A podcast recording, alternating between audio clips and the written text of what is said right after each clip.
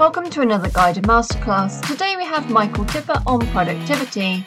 This presentation will help you and your busy agency eliminate distractions, get laser focused, and achieve much more with just a handful of tiny tweaks to what you're already doing.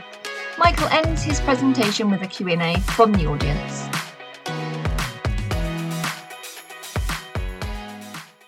Guider Talks, and today we have got, I'm delighted to say, we've got Michael Tipper with us. Michael um, runs Peak Performance Productivity. He is a specialist in productivity, which I guess is why so many people are here. Ironically, I saw one or two people sign up at 10 past 1, 10 past 12, 50 minutes early, which makes me think that maybe they, their productivity or their efficiency may be, may be suffering slightly. Anyhow, the subject is procrastination. What is it? Why it happens and what you can do about it.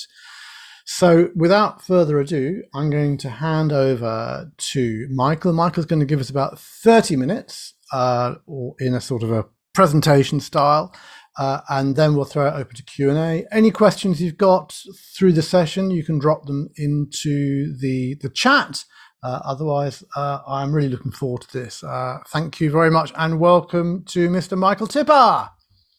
Thank you very much indeed.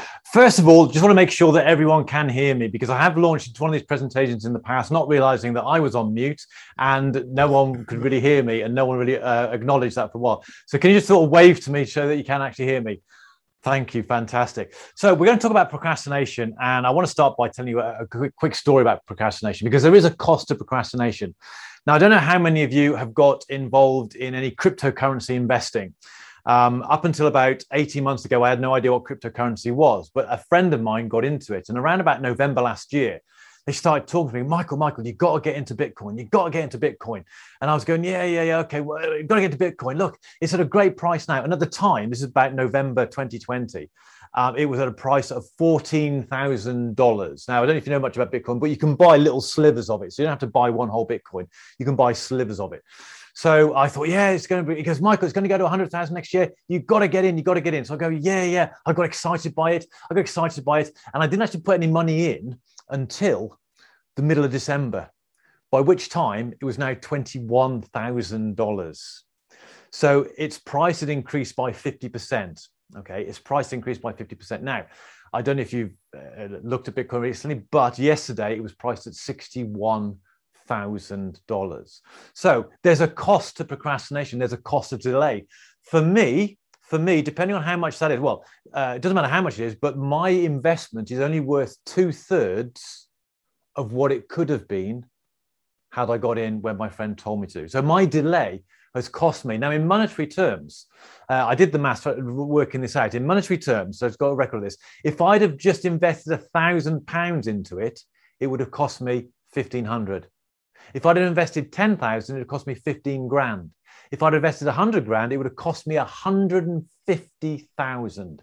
So I can put a I can put a price on my procrastination in that particular situation. So there is a cost to procrastination.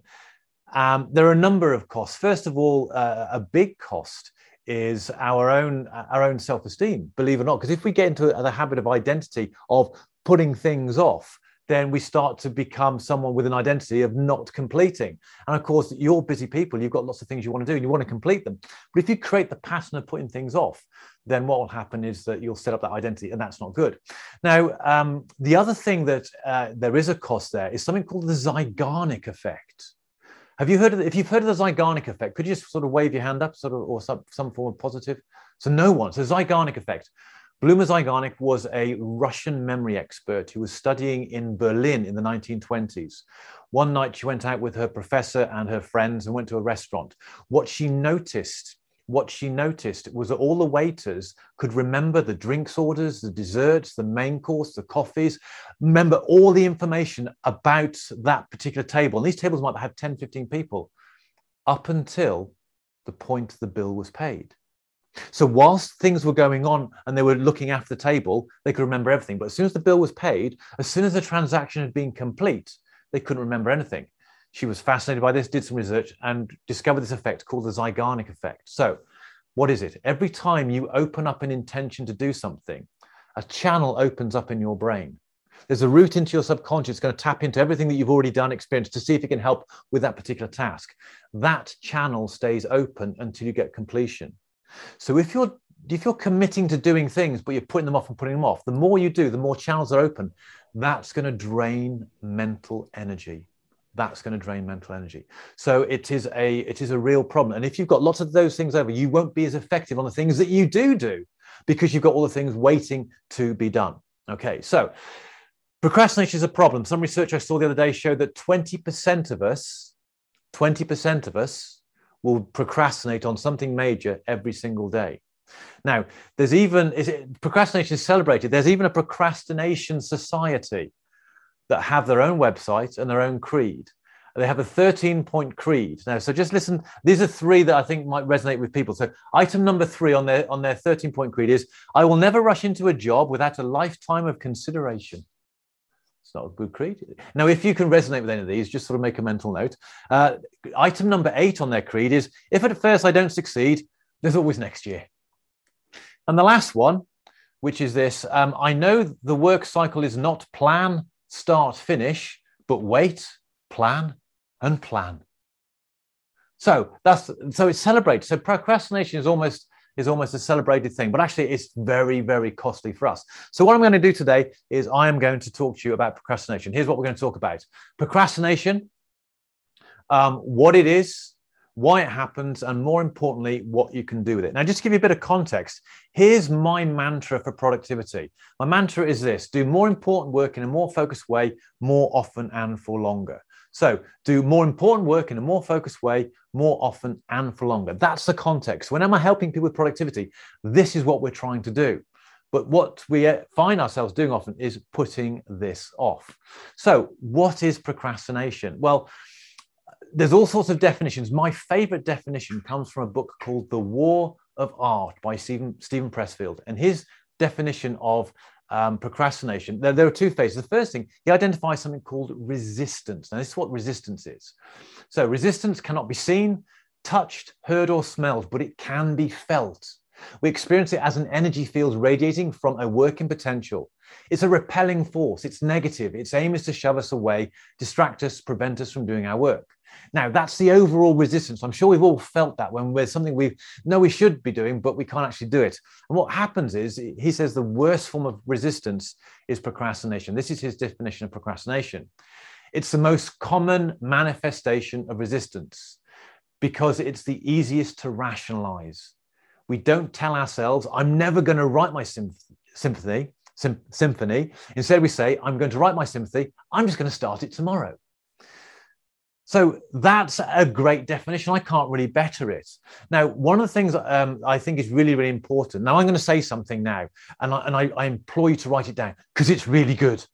Now, I can't claim claim, claim uh, uh, uh, the, uh, the, where this comes from because it's someone else's statement, but it's really, really good. It comes from two people called Chip and Dan Heath, and it's this: resistance is often the, the uh, is often um, uh, the lack of clarity resistance is often the lack of clarity. So there's just a hint to one of the things that you can possibly do to overcome resistance and maybe overcome procrastination. So that's what procrastination is. There's all sorts of other scientific definitions, but I just want to give that because it's a really nice definition. It really grabbed me when I first saw it. So why do we procrastinate? Okay. Now, this might come as a bit of a shock. Okay. And if anyone's offended, it's the truth. It's because, why do you procrastinate? It's because you're weak. That's why you procrastinate. It's because you're weak. Now, it's not you specifically, it's because you're human and humans are generically weak. Okay. And I'm going to explain why in a second. I give you some of the neuroscience brain stuff about why we actually procrastinate. Now, what I want to do though is I want to set you up for a challenge. Are you up for a challenge? Okay. This is yes. This is no, obviously. You're up for a challenge. Okay. Now, here's the challenge.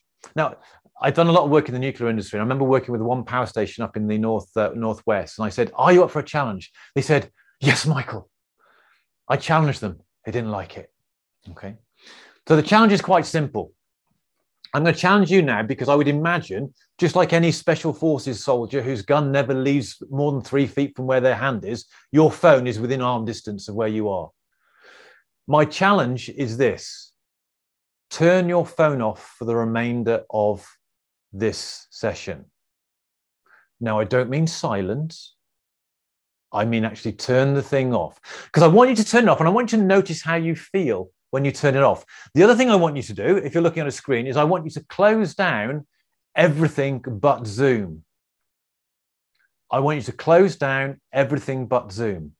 I just want to notice how you feel. Okay. Now, um, for the rest of this presentation, I want you to focus on me.